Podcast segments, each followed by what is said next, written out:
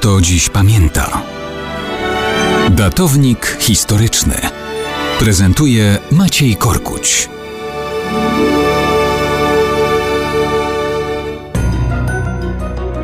Mało kto dziś pamięta, że 20 marca 1602 roku powstała holenderska Zjednoczona Kompania Wschodnioindyjska. Holandia była wówczas prawdziwym centrum biznesowym Europy i świata. Nie przypadkiem to tam utworzono kompanię wschodnioindyjską, która miała zmonopolizować obroty handlowe z Azją i krajami Dalekiego Wschodu. Był to jeden z pierwszych międzynarodowych koncernów, który swoje faktorie zakładał i w południowej Afryce, i w Bangladeszu, i w Indochinach, i w chińskim kantonie oraz w Indiach i na Tajwanie.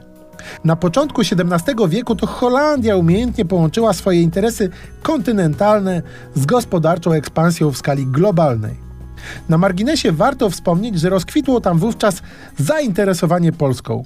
Wszak niemal jedna czwarta obrotów handlowych to była wymiana z Rzeczpospolitą, która właśnie dochodziła do szczytu koniunktury złotonośnego handlu zbożem z Europą.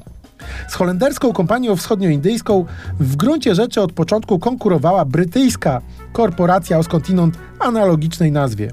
Francuska kompania wschodnioindyjska powstała dopiero w drugiej połowie XVII wieku, ale ta nie radziła sobie tak dobrze jak Brytyjczycy. Holendrzy handlowali surowcami wydobywanymi w Ameryce Południowej i w Japonii, tekstyliami z Azji i mnóstwem innych rzeczy ze wszystkich kontynentów. Stali się prawdziwą globalną potęgą.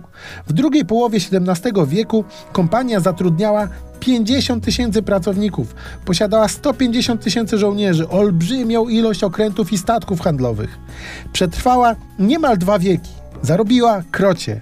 Kto wie, może to był prawdziwy początek globalizacji.